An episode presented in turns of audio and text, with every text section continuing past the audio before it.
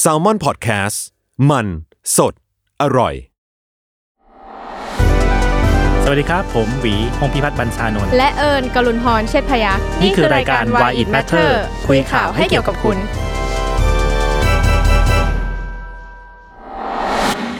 สวัสดีครับ ยินดีต้อนรับเข้าสู่รายการ Why It Matter คุยข่าวให้เกี่ยวกับคุณนะครับ ผมโจจาก Salmon Podcast ครับ วันนี้เราอยู่กับพี่หวี สวัสดีครับพี่หวี สวัสดีครับโซ่ครับ สวัสดีครับทุกคนครับ สวัสดีครับเอ่อวันนี้เราคุยเรื่องอะไรกันดีครับพี่ คุยเรื่องเก่าๆหน่อยไหมฮะโซ่ เรื่องเก่าๆ เป็นเรื่องในประวัติศาสตร์ ถูกต้องครับ เรื่องที่เกิดขึ้นมานานแล้ว ในช่วงร้อยปีแห่งความว่างเปล่า ถูกต้อง วันพีชห อัน รือ นั้น เป วั ล่าน พีชอันนั้นวันพีช วันพีชหรือเปล่า แต่จริงๆก็ก็เกือบเกือบๆเป็นพล็อดเดียวกับวันพีชนะ ครับ เกิด เขาจะมาอุ้มอาจารย์โอดะผมไปหรือเปล่า ไม่แน่เหมือนกันนะครับ ผม โซ่ ยังอยาครั ก บ อ่านให้จบอยู่ ครับ แต่จริงๆก็ก็หายไปบางส่วนนะครับ ครับ ครับ เรื่องที่เราจะคุยกัน ยังไงครับพี่ ครับผม ก็คือจะชวนโจ้แล้วก็ทุกคนมาคุยเรื่องเกี่ยวกับคณะราษฎรครับผม ครับผม อ่า เพราะว่ามันเข้าวาระพอดีนะ ทุกวันที่ 24 มิถุนายน ที่ผ่านมา ที่ผ่านมานะ ค ค รั รับ บ ก็จะมีการทำกิจกรรมเพื่อลำลึกถึงคณะราษฎรที่ทำการเปลี่ยนแปลงการปกครอง อืม ตั้งแต่ปี 2475 สองสี่เจ็ดห้าที่เราท่องท่องๆกันมาตลอด ถูกถูกต้องครับ แล้วก็บางคนก็ก็โอนเงินด้วยตัวเลขนี้ไปเวลาแบบมีความช่วยเหลืออะไรต้องการช่วยนักกิจกรรมหรือช่วยอะไรอย่างเงี้ย อ่า สองสี่เจ็ดห้าทุกคนก็งง เอ๊ะทำไมต้องตัวเลขนี้นะครับ ก็คือปีพศนี่เอง ใช่ปีพศนี่เองนะครับเอ่อปีนี้ก็ครบรอบเท่าไหร่นะ 88 ปี ปี ขอ ครั ง บ เหตุการณ์คณะราษฎรนะครับผมโจ้พอรู้ไหมว่าคณะราษฎร การเปลี่ยนแปลงการปกครองอะไรเงี้ยมันสำคัญยังไงกับประเทศนี้ โห เอาจริงๆพี่ แทบแทบไม่รู้เลย อื แทบไม่รู้เหตุการณ์ exactly ว่าเกิดอะไรขึ้น อืม รู้แค่ว่าคณะราษฎร กดดันให้ต้องมีการเปลี่ยนแปลงการปกครอง อืม จบ ในปีสองสี่เจ็ดห้า ครับ ครับ การศึกษาให้ผมมาเท่า นี้ ครับถูกต้องครับ จริง ๆ ก็ก็มีบรรจุไว้ไว้ในแบบเรียน ครับ ของกระทรวงศึกษาธิการเนอะ ครับ เออระดับประถมบ้าง มัธยมบ้าง ซึ่งจริง ๆ ก็จะบอกบอกแค่เนี้ยแหละ อืม เออ ใช่ บอก พี่ สั้นมาก การศึก บอ ษา สั้น ให้ ก ผม มาแค่นี้จริง บอกสั้นมากซึ่งซึ่งจริงๆก่อนก่อนที่พี่จะมาทำงานข่าว พี่ก็รู้ประมาณนี้ละ ครับ รู้แค่นั้นแหละว่า 2 4 7 5 เกิดการเปลี่ยนแปลงการปกครองนะ อ่ะ โดยกลุ่มคนที่เรียกว่าคณะราษฎรนะครับ อืม เออแต่ว่าพอมามาทำข่าวปุ๊บด้วยภาระหน้าที่การงานฮะมันก็บีบบังคับกดดันให้เราต้องหาข้อมูลเพิ่มเติมมากขึ้น ครับ มันก็ทำให้ได้ข้อมูลมากขึ้นที่น่าสนใจขึ้น แล้วก็มีแง่มุมของความเป็นชีวิต อืม มีความเป็นคนมากขึ้นครับ ครับ คือก่อนหน้าเนี้ยเวลาเวลาเราเรียนนะฮะก็มักจะมีคำบอกว่า กลุ่มคนที่เรียกว่าคณะราษฎร ซึ่งมีทั้งทหารพลเรือนอะไรพวกเนี้ย อืม ชิงสุกก่อนถามบ้าง อ่ะ เออจริง ๆ มีการเตรียมไว้อยู่แล้ว ตระเตรียมไว้ว่าจะเปลี่ยนแปลงการปกครองอยู่แล้ว อ่า อ่ะ ทำไมต้องใจร้อนอะไรเงี้ยรีบอะไรเงี้ยมันเลย อืม ทำให้เป็นปัญหายันปัจจุบันนะ อืม แต่ว่าพอไปศึกษาข้อมูลเพิ่มเติมมากขึ้น ปรากฏว่าเหตุการณ์ 2475เนี่ยจริง ๆ มันเขาเรียกว่าไงเป็นการมาบรรจบกันของปัจจัยหลายๆอย่าง ครับ พร้อม ๆ กัน อืม เออภาวะเศรษฐกิจไม่ดี อืม รัฐบาลขนาดนั้นโดนวิพากษ์วิจารณ์เยอะ ครับ เอ่อกระแสโลกเริ่มเปลี่ยนแปลงแล้วว่าต้องมาสู่ การปกครองที่ประชาชนมามีส่วนร่วมมากขึ้น อืม นักเรียนนอกที่โดนส่งไป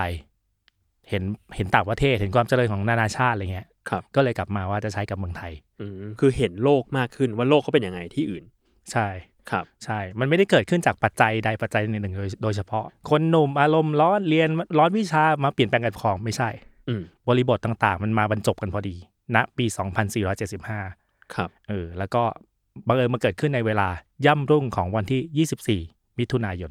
ครับ อืม อืม ก็เลยเปลี่ยนแปลงการปกครองนำมาสู่การปกครองในระบอบประชาธิปไตย ครับ ที่เราเป็นอยู่ในทุกวัน ทุกวั นี้ น ค นี้ รับ อืม ใช่ครับ ที่ทุกคนบอกว่ายังไม่ไปไหนเท่า ไหร่ ครับ ยังเลเลโทร แปด อยู่ ปีแปดสิบแปดปี ใช่ครับ เรียกว่าวินเทจ ถูกต้องถูก ครับ ต้อง พี่ ยังเป็นภาพสีซีเปียอยู่นะครับ สีเปีย ฮิว ครั พี่ บ พี่หวีพอเล่าให้ฟังได้ไหมครับว่า วันนั้นนะครับ ย่ำรุ่งของวันที่ยี่สิบสี่มิถุนายน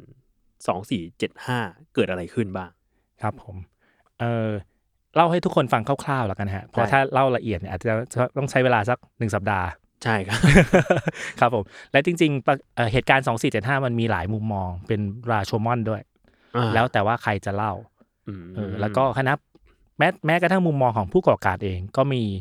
หลาย ๆ มุมมองซึ่งไม่ตรงกัน ก็เพราะมีหลายคนก็หลายมองหลายมุมมอง ใช่ครับ เพราะกลุ่มคณะราษฎรเองจริง ๆ ก็มี 102 คน ครับ ทั้งหมดนะครับ มี ครับ ฝ่ายทหารบก ชั้นผู้ใหญ่ อืม ทหารบก ชั้นผู้น้อย ครับ มีฝ่ายนักเรียนเนอะนักเรียนนอกอะไรอย่างเงี้ยเจ็ด ครับ คนที่นำโดยปรีดีพนมยงค์อะไรก็ว่าไปเงี้ อ่าย เป็นตัวแทนพลเรือน ใช่ครับผมก็จริง ๆ พวกนักเรียนนอกก็คิดที่จะเปลี่ยนแปลงการปกครองให้เป็นประชาธิปไตยก่อนปี 2475เนี่ยหลายปี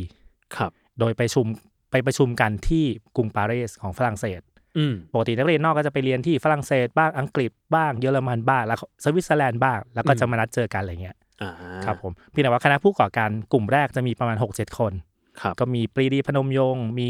แปลก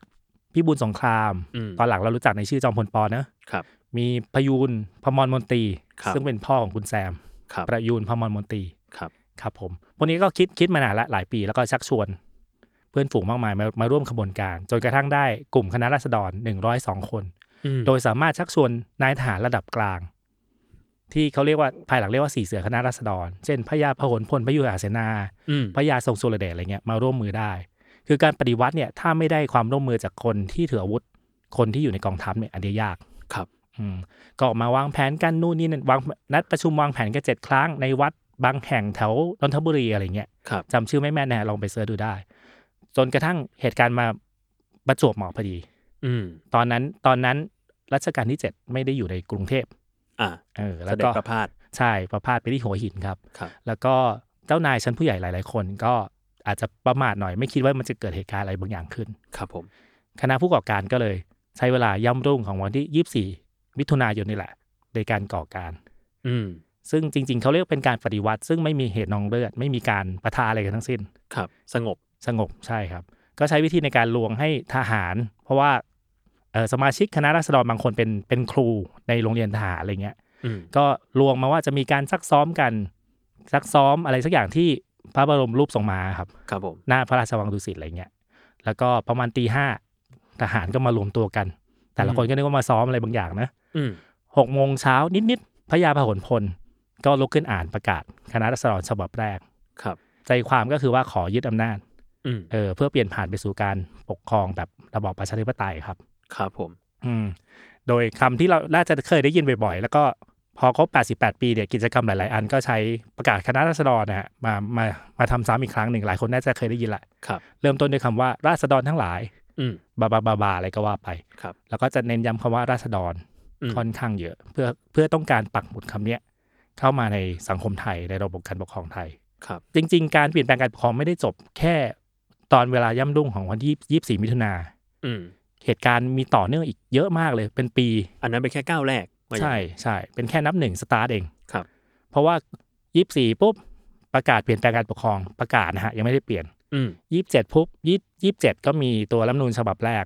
ครับ ซึ่งรัชกาลที่ 7 ไปเติมคำว่าชั่วคราว อ่า เพื่อให้มีการร่างใหม่ ซึ่งที่ 2 ฝ่ายอำนาจเก่าอำนาจใหม่จะได้มาปฏิบัติน้อมมามาคุยกัน อ่า แล้วก็ได้ฉบับถาวรฉบับแรกวันที่ 10ธันวาคมข ก็ อง วัน ปีเดียวกัน วันรัฐธรรมนูญ ใช่เด็กรุ่นใหม่จะไม่รู้จัก ครับ ผมยังทันครับ ใช่ สมัยก่อนเป็นวันหยุดใช่ไหมฮะ ใช่ครับ ครับเดี๋ยวนี้เดี๋ยวนี้แบบมันโดนลดความสำคัญลงเยอะมากอะไรเงี้ยหลังจากนั้นก็มีการแบบมีเกิดเหตุปะทะกันหลายครั้ง มีการปิดสภา มี อืม เหตุกบฏที่เรียกว่ากบฏบวันเดช ครับ หลายคนน่าจะเริ่มคุ้นหูกับชื่อนี้ ครับ หลังจากนั้นมีความพยายามรอบสังหารผู้นำมีต่างๆ นานามากมาย อ่า จนกระทั่งมีระบอบประชาธิปไตย ที่เราสามารถเลือกสสแล้วก็สสไปเลือก นายก นายกได้ อืม เกิดขึ้นในประเทศไทย ครับผม อืม ซึ่งก็กินเวลายาวนาน ยาวนานมากใช่ ครับ แล้วก็ไม่ได้ว่า แม้ว่าตอนที่ประกาศจะเป็นไปด้วยความสงบ แต่ว่าหลังจากนั้นก็ไม่ได้เป็นไปด้วยความสงบขนาดนั้น ก็ยัง ใช่ มีการประทะกันระหว่างเอ่อระหว่าง เรียกว่าผู้เปลี่ยนแปลงกับคนที่ถือครองอำนาจเก่าอยู่ ใช่กระกระทั่งขัดแย้งกันเองในหมู่คณะราษฎร ก็ยังมี ก็ยังมีใช่ อืม เพราะเป้าหมายอาจจะเดียวกัน แต่วิธีการแต่ละฝ่ายเชื่อไม่เหมือนกัน ต่างกัน อุดมการณ์ไม่เหมือนกัน อืมอืม อื อื ม ม อ ครับย่างอย่างที่อย่างที่บอกว่าพอไปเริ่มศึกษา เราได้เห็นความเป็นชีวิตเลือดเนื้อมนุษย์อะไรบางอย่าง ครับ อะไรเงี้ยฮะเอออย่างคณะราษฎรหลายคนก็จะบอกมีสองสายใหญ่ ๆ คือสายจอมพลปพิบูลสงคราม ครับ กับสายปรีดีพนมยงค์ ครับ ซึ่งเชื่อกันคนละแบบ และจริง ๆ มีหลักคิดกันคนละแบบ อย่าง อืม อย่างสายของคุณปรีดีก็เชื่อเรื่องสังคมนิยม เรื่อง อืม รัฐมาจัดอะไรบางอย่างให้ประชาชนได้มีโอกาสในการเอ่อพัฒนาศักยภาพของตัวเอง ครับ อะไรเงี้ยถ้าใช้คำพูดนี้ในช่วงนี้มันจะดูแบบ ดูไลฟ์โค้ดดู เซลฟ์เดเวล็อป เมนต์ ใช่นิดนิดนึงอะไรเงี้ย ครับ ส่วนส่วนสายของจอมพลปลอคือ รัฐพยายามทำตัวให้แข็งแรง แล้วก็ อืม จัดอะไรบางอย่างให้ประชาชน อืม เอออ ม ก็เลยนำมาสู่ลัทธิพวกชาตินิยม อืม ลัทธิทหารนิยมอะไรพวกเนี้ยฮะกระทั่งคำว่าเชื่อผู้นำชาติพ้นภัย ก็มาจากยุคของ จอมพลปอสมัยจอมพลปอเป็นนายก ครับ คำว่าท่านผู้นำ อืม ก็มาจากสมัยจอมพลปอเป็นนายก ม เออเพราะต้องการสร้างจินตนาการให้ได้ว่า ถ้าผู้นำแข็งแรงรัฐบาลแข็งแรง ประเทศจะแข็งแรง และประชาชนจะสามารถกินดีอยู่ดี อ่ะครับ อืม อืม แต่จริงๆสองสองสายเนี่ยจะเชื่อไม่ไม่เหมือนกันแล้วก็จะขัดแย้งกันตลอดสองสายเนี่ย อืมแม้ว่าจะมีเป้าหมายเดียวกันก็คือนำอำนาจจากจากผู้ปกครองมาสู่ประชาชน ใช่ อืมอืม ใช่เปลี่ยนแปลงการปกครองให้มามาสู่ระบอบรัฐธรรมนูญ อ่า ระบอบรัฐสภา แต่แนวคิดภายในก็เรียกว่ายังขัดแย้งกันอยู่ ใช่ใช่ครับผมตั้งแต่ปี 2475 ถึงปี 2490 ครับ จริงๆสองสายเนี่ยจอมพลปอกับสายปรีดีก็ขัดแย้งกัน อืม วุ่นวายมากมายอะไรเงี้ยฮะ ครับ อืมแต่เพียงแต่ว่าก็ก็ยังต้องจับมือกัน ในภาพในภาพใหญ่ยังต้องจับมือกัน อืม เพราะว่าก็ยังมีฝ่ายฝ่ายที่เคยมีอำนาจ ครับ พยายามจะเข้ามามีอำนาจตลอดเวลา อ่า อืมจนกระทั่งสบโอกาสปี 2490 ฝ่ายที่เคยมีอำนาจ ก็มียึดอำนาจ ครับ ปุ๊บแล้วก็เขี่ยเขี่ยฝ่ายที่เรียกว่าคณะราษฎรไม่ว่าอยู่สายไหนก็ตามออกจากอำนาจหมดเลย อืม ถือเป็นจุดจบฮะหลายนักวิชาการหลายคนจะถือว่าคณะราษฎรมีอำนาจจริงๆ แค่ 15 ปีเท่านั้นเอง อืม สองสี่เจ็ดห้าถึงสองห้าเก้าศูนย์ ครับ ครับ อืมทีนี้ครับพี่หวีผมรู้สึกว่าช่วง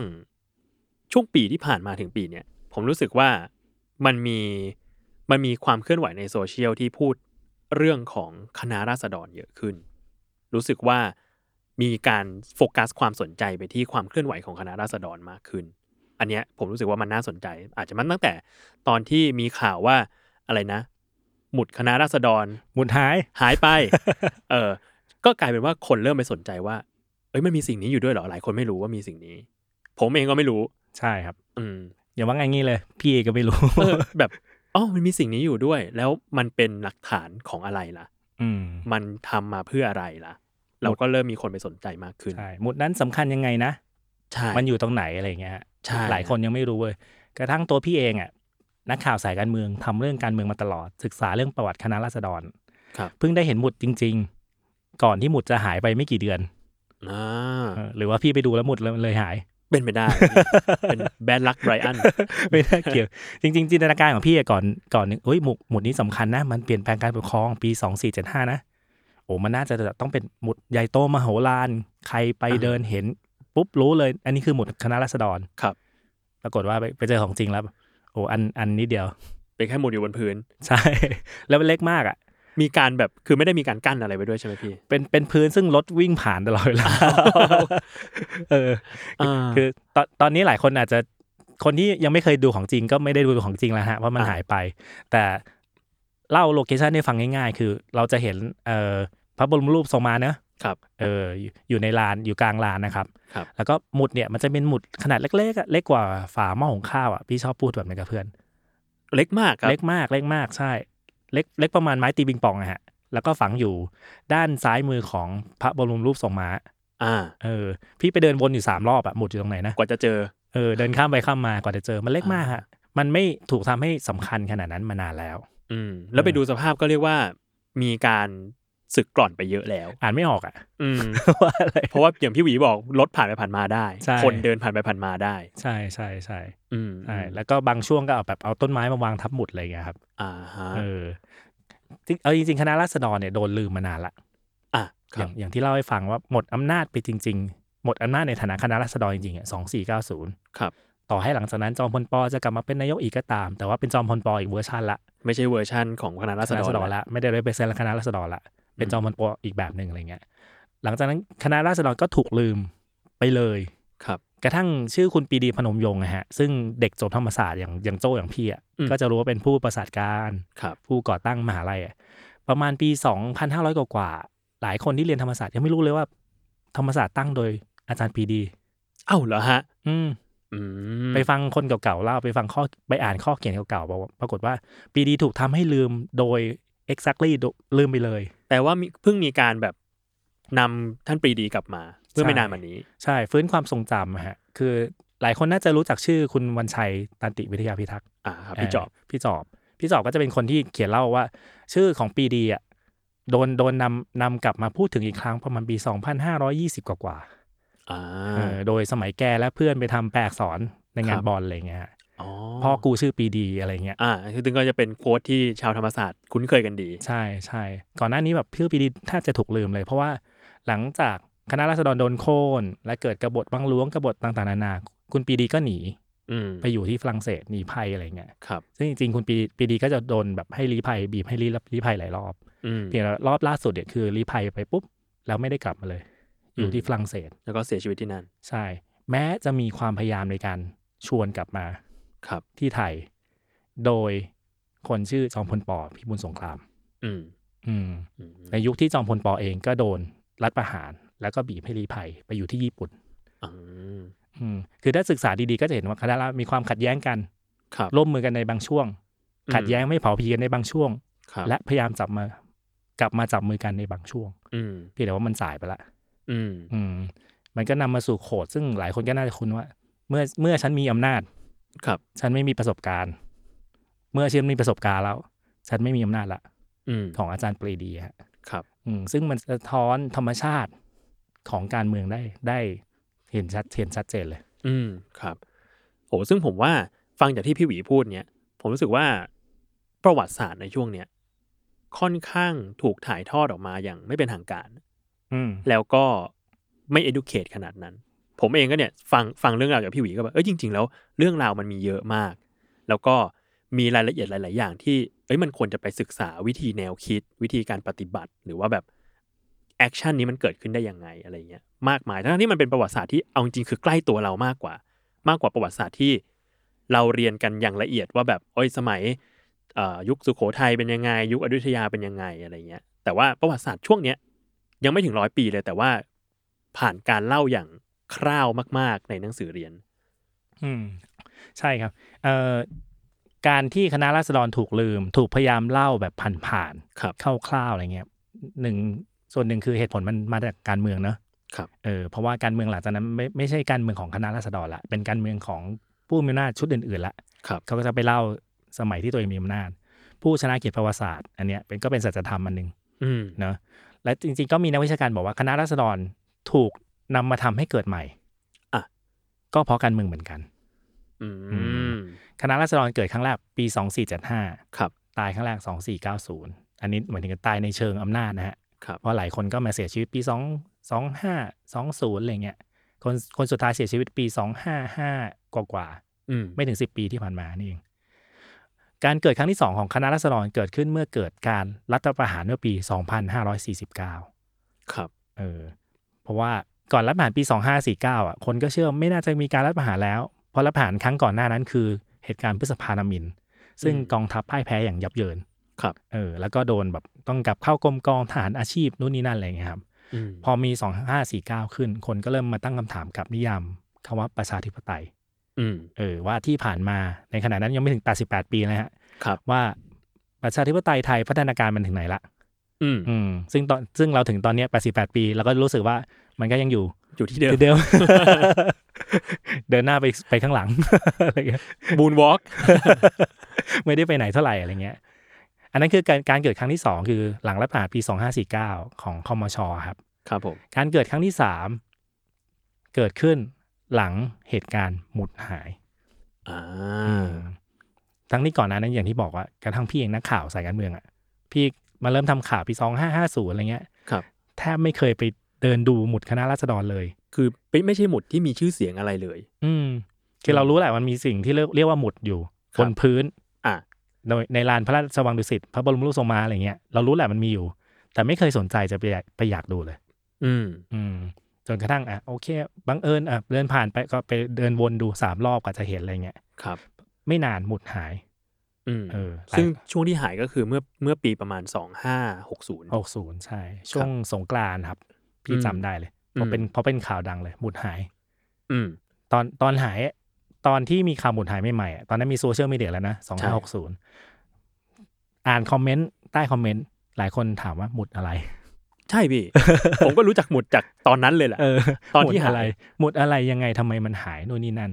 ครับ สิ่งที่น่าสนใจคือปฏิกิริยาของผู้เกี่ยวข้องหลังเกิดหมุดหายกรมศิลปากรอ่ะเราก็คิดว่าหมุดหมุดสองสี่เจ็ดห้ามันน่าจะเป็นแบบของต้องรักษานะ เป็นโบราณวัตถุอะไรบางอย่างนะ อืม กรมศิลป์บอกฉันไม่เกี่ยว อ่ะ เอ่อกรุงเทพบอกมีแถวนั้นมีวงจรปิดอยู่เกือบร้อยตัว อืม เสียหมดเลย อะไรพวกเนี้ย เสียเก่งมาก เอออะไรพวกเนี้ยหรือกระทั่งกระทั่งหน่วยมันมีหน่วยงานราชการอยู่ใกล้ๆเขาก็บอกเขาก็ไม่เกี่ยว ๆ อืม มันมันยิ่งทำให้คนแบบคนยุคโซเชียลอะฮะมีความเป็นโคนันคินไดจิ ครับ อยู่ในตัวอะไรเงี้ย ดันแว่นชิ่ง ก็เริ่มสงสัยว่าเอ๊ะแค่หมุดอันนึงอะจากประวัติศาสตร์เมื่อ 80 ปีก่อนอะหายไปแล้วทำไมคนที่เกี่ยวข้องมันดูมีพิรุธขนาดนี้นะ อืม อะไรอย่างเงี้ย ก็เริ่มเกิดการศึกษา เริ่มมีการตั้งวงพูดถึงคณะราษฎร ครับ ขึ้นมาเรื่อยๆเรื่อยๆจนกระทั่งจนกระทั่งการเลือกตั้งที่ผ่านมานี่แหละ ที่คนเริ่มตื่นตัวทางการเมือง อ่ะ อืมแล้วก็เริ่มสนใจศึกษาประวัติศาสตร์การเมือง อืม อืมมันจะมีอยู่อยู่ยุคหนึ่งเข้าใจว่าหลังจากหมุดหายใหม่ๆที่งานสัปดาห์หนังสือ ครับ พี่ไปถามสำนักพิมพ์ต่างๆเขาบอกว่าหนังสือที่ขายดีคือหนังสือแนวประวัติศาสตร์การเมือง อืม ซึ่งซึ่งก่อนหนานั้นไม่เคยไม่เคยป๊อปขนาดนี้มาก่อน อืม เออ มันแสดงว่าคนเริ่มสนใจใครรู้แล้วว่า ฉันอยู่ในการเมืองแบบไหนนะ อืม อืม ฉันอะไรยังไง แล้วมาระเบิดออกเมื่อตอนเลือกตั้งปี 62 ที่ ครับทำให้คณะรัษฎรกลับมาคืนชีพครั้งที่ 3 อีกครั้ง อืมโหซึ่งเป็นการเลือกตั้งที่ผมว่า บรรยากาศสนุกที่สุดครั้งหนึ่งเลยนะพี่ ด้วยความ อืม ที่มันมีโซเชียลแหละ อืม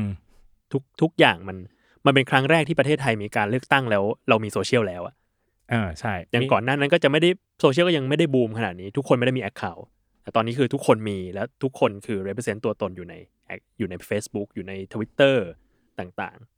ใช่สนสนุกมากสนุกมาก โดยเฉพาะคืนสุดท้ายก่อนวันหย่อนบัตร โจจำได้ไหม ๆอ่าฮะ ที่สี่พักใหญ่ตั้งเวทีปราศัยพร้อม ๆ กัน อ่าฮะ เออ แล้วก็มีการแบบแบ่งจอ แมทเธอร์ก็ทำนะฮะแบ่งจอเป็นสี่จอ แล้วก็ ครับ แล้วก็ดูว่าของใครมียอดวิวสูงสุด อ่า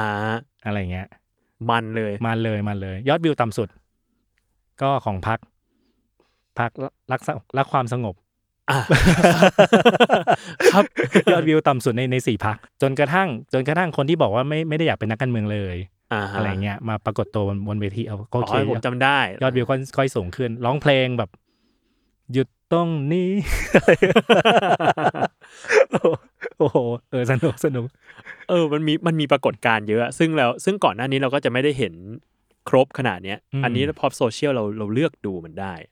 เราไปดูได้ว่ามันเกิดอะไรขึ้นบ้าง ทุกอย่างมันเร็วไปหมด ใช่ใช่เราเราสามารถเห็นเหตุการณ์ได้ตรงๆอะฮะสมัยก่อนมันต้องรอผ่านสื่อรออะไรเงี้ย อืม อืมมันมันทำให้ช้าหรือว่าโดนกรองอะไรบางอย่างมาก่อน ครับ พอเราสามารถเห็นเหตุการณ์อะไรบางอย่างได้ตรงๆ เราสามารถเลือกเสพในสิ่งที่เราอยากเสพได้ มี อืม ชุดข้อมูลให้เลือกมากขึ้นน่ะ ครับ คนก็เริ่มตื่นตัวมากขึ้น สิ่งสิ่งสิ่งซึ่งเคยโดนฝังไว้โดนลืมอะไรเงี้ยมันก็เริ่มโดนโดนปลุกขึ้นมา อืม ในสภาวะอะไรบางอย่าง ผมว่าน่าสนใจตรงที่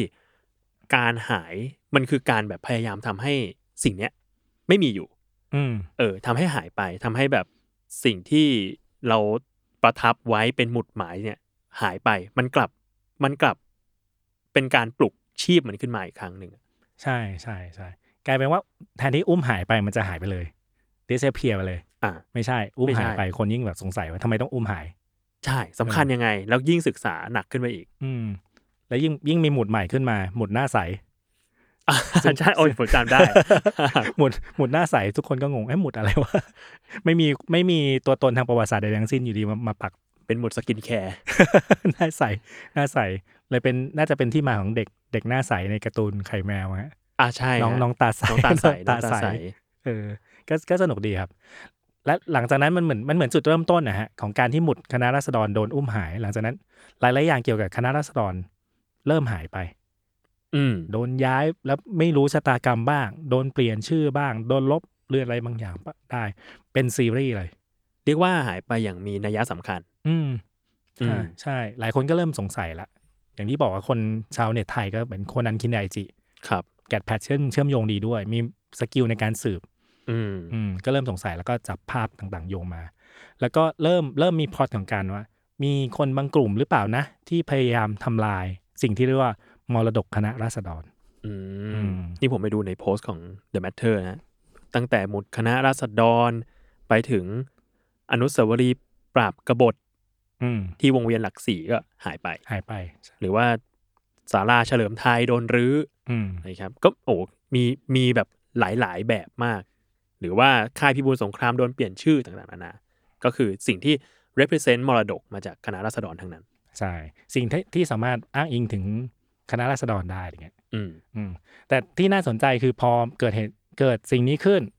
มีคีย์เวิร์ดคำว่ามรดกคณะราษฎรขึ้นมา ครับ เริ่มมีวงเสวนาเกี่ยวกับมรดกคณะราษฎร แล้วมันทำให้เรารู้ว่าสิ่งที่คณะราษฎรทิ้งไว้ให้กับสังคมไทย มันมีมากกว่าแค่หมุด อ่า มากกว่าแค่อนุสาวรีย์เยอะแยะมากมายเลย อืมอืม อืม นี่ผมไปดูมันมีทั้ง เรียกว่ามีทั้งอาคาร มีทั้งอนุสาวรีย์มีทั้ง มีทั้งวัด อืม สถาปัตยกรรมเยอะแยะมากมาย ใช่ใช่มีวัดพระศรี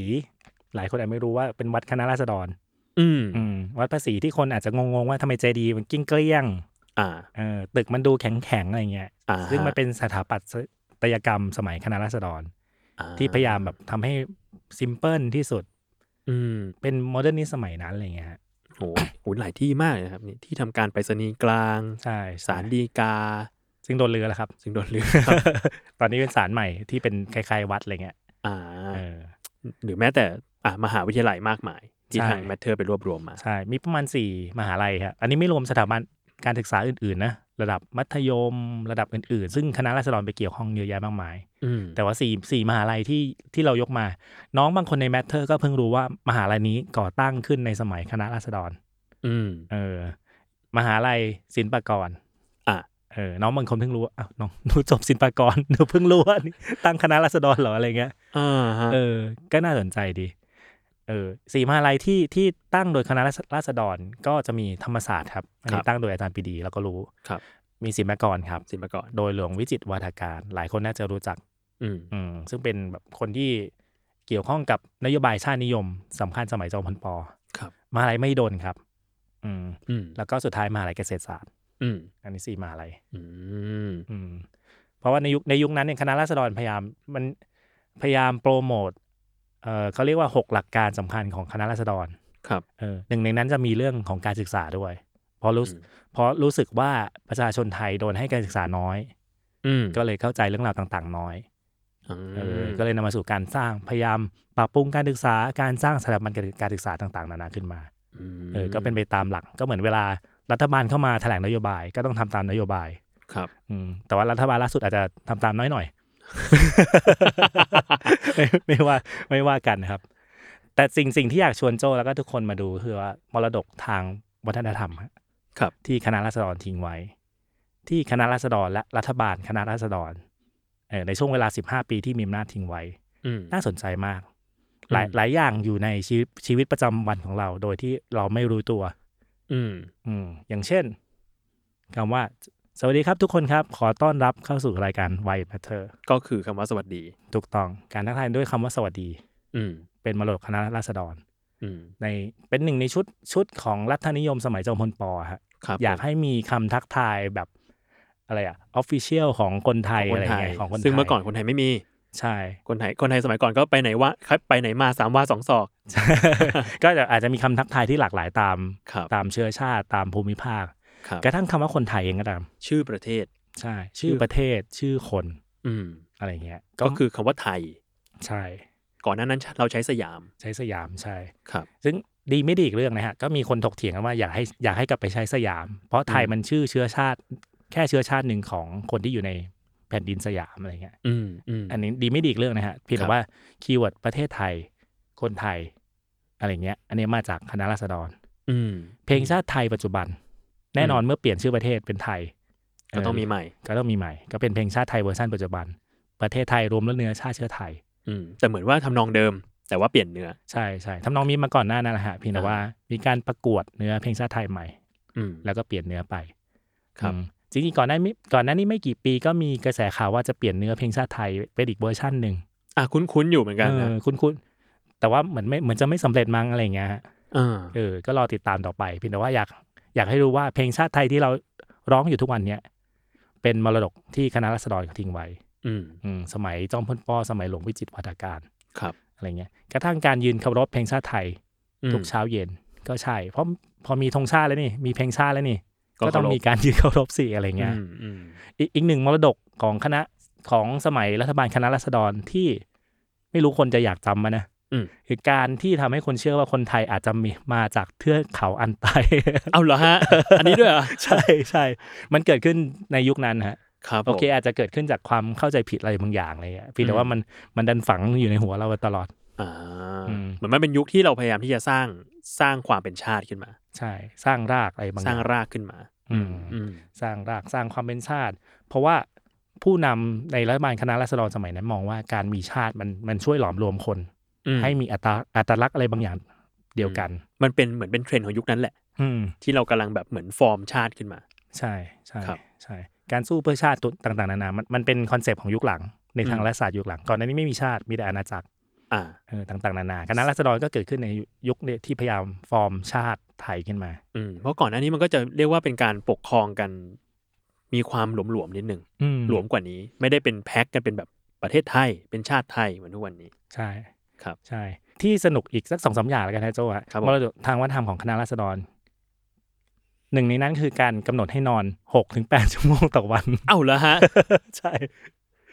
คือคือจริง ๆ สมัยสมัยที่รัฐบาลจอมพลปอแล้วกันนะพูดให้ชัดเลย พยายามกำหนดเรื่องเนี้ยคนก็จะมองว่า เฮ้ย มายุ่ง วุ่นวายกับชีวิตฉันมากไปหรือเปล่าอะไรเงี้ย อ่า เอ อ่า อแต่ปรากฏว่าหลังจากนั้นก็จะมีแบบข้อมูลทางวิทยาศาสตร์บอกว่าเออคนเรานอนประมาณนี้แหละกำลังดีแล้ว อะไรเงี้ย อ๋อ เอ ก็ก็จะกำหนดว่าคนไทยต้องต้องแต่งตัวยังไง อืม มีการประกวดแบบการแต่งตัวดีเด่น ยามเช้า แต่งตัวดีเด่นยามเที่ยงยามบ่ายด้วยนะโจ เหมือนที่เรากำลังที่เราเห็นคนแชร์แชร์ๆกันว่างั้นเถอะ ใช่ ที่แบบว่าเป็นภาพแต่งตัวแบบตามเอ่ออะไรนะตามฤดูกาลต่าง เออ ๆ ตามช่วงเวลาต่าง ใช่เหมันเดินบนแคทวอล์กเลยครับ ๆ ครับผม แต่นึกนึกถึงอากาศเมืองไทยอะฮะ ไม่น่าได้ น่าจะแบบโอ้เหงื่อไหลมากเลย เออ สนุกดี อีกอันที่สนุกก็คือว่าการกำหนดให้คนไทยกินอาหารครบห้าหมู่ อ๋อ เออ ก็มาจากยุคนี้ มาจากยุคนี้ใช่อันนี้อันนี้เป็นเหตุผลทางโภชนาการ ซึ่งเอ้ยฟังดูเมกเซนด้วย อืม เพราะเพราะสมัยก่อนสมัยก่อนคนจะเน้นกินข้าวเยอะคนไทยปลูกข้าวนะและส่งออกมานานอะไรเงี้ย ครับ กินข้าวเยอะกินกลับน้อย อืม ก็จะมีเข้าใจว่าหลายคนอาจจะถ้าเคยเดินตลาดที่ขายของวินเทจอ่ะอาจจะเคยเห็นประกาศโฆษณา ที่เป็นรูปเหมือนรูปมือวาดอะเอ่อเรามากินกลับให้มากขึ้นนะ อ๋อ แปลว่า อะไรเงี้ย คนไทยเมื่อก่อนกินข้าวเยอะ กินข้าวเยอะใช่ ครับ ก็จอมพลปอก็พยายามแบบโปรโมทว่าให้ให้กินอาหารให้ครบห้าหมู่นะอะไรเงี้ย อ่า เออเพื่อสุขภาพของคน ครับ เออจะได้มีสุขภาพแข็งแรงขึ้นอะไรก็ว่าไปอะไรเงี้ย เน้นกลับมากขึ้น ใช่ กับแกล้มไม่ใช่ แล้วแต่แล้วแต่ แล้วแต่แล้ แล้ว ว แต่ แต่จะเน้น ส่วนผัดไทย หลายคนบอกว่าจอมพลปอเนี่ยเป็นคนโปรโมทผัดไทยอะไรเงี้ย อ่าฮะ อันนี้มีดีเบตกันอยู่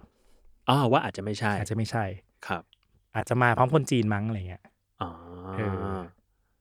แต่ก็ไม่รู้เหมือนกันเป็น ไม่รู้ เพราะว่า เหมือนเหมืกันอนช่วงนั้นจริงๆ แล้วมันมีหลักฐานป่ะฮะว่าจอมพลปอ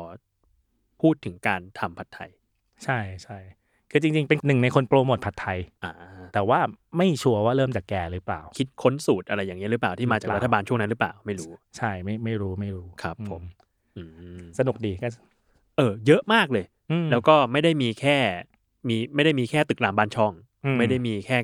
โรงเรียนมหาลัย แต่ว่ามันรวมมาถึงอะไรที่เราใช้ในชีวิตประจำวันจริง ใช่ใช่ครับ ๆ อืม อืม คือไม่ไม่ได้มีแค่สิ่งปลูกสร้างด้วย อืม อืม มันมันอยู่ในนั่นแหละอย่างที่โจบอกอยู่ในชีวิตประจำวัน ครับ อืมอีกอันอีกสักสองสาอย่างที่ลืมไม่ได้ คือคณะราษฎรโปรโมทระบอบการปกครอง ซึ่งให้ประชาชนมามีสิทธิ อืม เออในการกำหนดชะตาชะตาของบ้านเมืองอะไรเงี้ยถ้าพูดให้คำคำใหญ่หน่อย ครับผม ผ่านการเลือกผู้แทน ครับ สสช่วงหลังก็จะมีการเลือกอะไรผู้บริหารท้องถิ่นด้วยนะ อืม ผ่านการให้สสไปเลือกนายกรัฐมนตรีซึ่งเป็นผู้นำรัฐบาล อ่า แทนเราอะไรประมาณเนี้ย อืมก็ เออ ตามชื่อผู้แทนราษฎร ใช่ ก็เป็นผู้แทนเพื่อเข้าไปเลือกผู้ปกครองเราอีกที ใช่ การปกครองโดยระบอบรัฐสภา ซึ่งเป็นตัวแทนของประชาชนอะไรเงี้ย ครับ อันนี้คือไอเดียซึ่งอยู่ในคำแถลงคณะรัษฎรฉบับแรกเลย ครับผม นอกเหนือจากคำตำหนิรัฐบาลในช่วงนั้น ซึ่งดูเดือดดุเด็ดเผ็ดนั้นมาก ไปหาอ่านกัน ไปหา ด้ อ่านกันได้นะครับผม ซึ่งหาอ่านได้ไม่กี่แหล่งด้วย เพราะโดนหลายแหล่งที่ลงก็โดนแบนโดนแบนมา อ๋อโอ เอ เค อ แต่น่าน่าสนใจดีน่าสนใจดี ครับ ทีนี้อยากถามหน่อยครับพี่หวีว่า แปลว่า ความพยายามในการทำให้ชื่อของคณะราษฎรสูญหายไปมันมีจริง ใช่ ๆมีจริง ๆ อย่างมีนัยสำคัญด้วย ใช่ มีมีความพยายามในการลบมรดกอะไรบางอย่าง ของคณะราษฎรออก อืม จากสังคมไทย ครับ เพียงแต่ว่าอย่างที่บอกว่า อย่างที่เราเล่าไล่มาให้ดูว่าหลายอย่างมันคงคงลบยากอะ่ะมันอยู่ในชีวิตประจำวันเราละ อืมครับ อืม ทีนี้มาสู่คำถามสำคัญอันหนึ่งพี่หวี คืออยากรู้ว่าแล้วมันจำเป็นไหม กับการที่เราจะต้องรักษาชื่อของคณะราษฎรไว้ หรือสิ่งที่ทางคณะราษฎรได้ทิ้งไว้ให้เราเป็นมรดกเหล่าเนี้ยมันมันสำคัญกับเราไหม ที่เราจะต้องเข้าไปรู้จักเข้าไปศึกษาประวัติศาสตร์ในช่วงนี้ จริงจริงไอเดียอาจจะเหมือนเหมือนที่ตอนเนี้ยเกิดขึ้นในหลายประเทศ ครับผม ตามปรากฏการณ์ Black Lives Matter อะไรเงี้ย ครับ ที่มีความพยายามในการไล่รื้อเอ่อรูปปั้นของคนที่เกี่ยวข้องกับการค้าทาส อ่า ไล่รื้อแบบรูปปั้นของคนที่เกี่ยวข้องกับการเหยียดเชื้อชาติเหยียดสีผิวอะไรเงี้ย อืม คืออะไรก็ตามที่เป็นสิ่งปลูกสร้าง มันลบล้างได้ อืม มันสูญสลายได้ อะไรก็ตามที่ที่เป็นวัฒนธรรมมันอาจจะโดนปรับเปลี่ยนได้ แต่ว่าสิ่งสิ่งที่อยากให้ทุกคนกลับไปศึกษา เพิ่มเติมให้มากขึ้นคือหลักการครับ ครับ อืมคือเวลาอย่างแมทเทอร์ลงเรื่องเนี้ยในวันยี่สี่เนี่ยลงหลายคอนเทนต์ ก็จะมีคนมาโจมตีคณะรัษฎรเป็นตัวรายบุคคล อืม อืมซึ่งก็ก็โจมตีไปคือถ้าคุณมีพยานหลักฐานอะไรจอมพลปอไม่ดียังไง อืม คุณปรีดีมีความเชื่อยังไง อืม เออสีเสือคณะรัษฎรหักกันยังไงอะไรเงี้ย คือคุณก็ถ้าคุณมีหลักฐานคุณก็สามารถอธิบายได้ แต่สิ่งที่คุณปฏิเสธไม่ได้คือคนที่คนที่เปลี่ยนผ่านประเทศไทย มาสู่การที่ประชาชนได้มามีสิทธิ์ ในการได้เลือกผู้นำ อืม เออในการได้เลือกผู้แทนของตัวเองเนี่ย อันนี้คือคุณคุณอุปการที่คณะรัษฎรเขาทำไว้ อืมซึ่งมันไม่ได้ผูกติดอยู่กับใครคนใดคนหนึ่ง ใช่ แต่มันเป็นแนวคิด ใช่ มันเป็นมันเป็นแนวคิดมันเป็นสิ่งเหตุการณ์สำคัญทางประวัติศาสตร์ ครับ ต่อให้คุณพยายามลบล้างไงมันก็ลบล้างไม่ได้ อืม อืมอย่างอย่างตอนเนี้ยมีหลายคนกลับไปดูแบบเรียน ครับ ที่สอนกันมาหลายหลายหลายเจ้า ว่าเขาพูดถึงคณะราษฎรยังไงบ้าง อืม หลายที่ก็โดนก็โดนโจมตีว่าคุณพูดไม่หมดนะพูดไม่พูดไม่ครบนะ พูดไม่ถูกต้องนะครับ เออเพราะประวัติศาสตร์อะต่อให้คุณพยายามบิดยังไงสุดท้าย สุดท้ายก็จะมีคนกลุ่มหนึ่งออกมาดีเฟนต์ว่าข้อเท็จจริงสำคัญในประวัติศาสตร์มันยังไง และการเปลี่ยนผ่านมาสู่ ระบอบที่เรียกว่าประชาธิปไตย อืม เออมันมันเกิดขึ้นจริงในสังคมไทยปี2475 แล้วมันเกิดขึ้นได้ยังไง อืม อืม อืม แต่ว่า ผมไม่แน่ใจว่า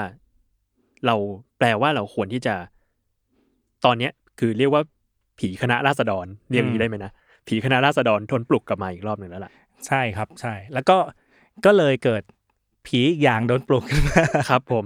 ผีฝั่งตรงข้าม อ่า ที่เรียกว่ากบฏบวรเดชครับ อ่า เอออันนี้สนสนุกมากโดยโดนปลุกออกมาโดยหน่วยงานความมั่นคงแห่งเหนือกัน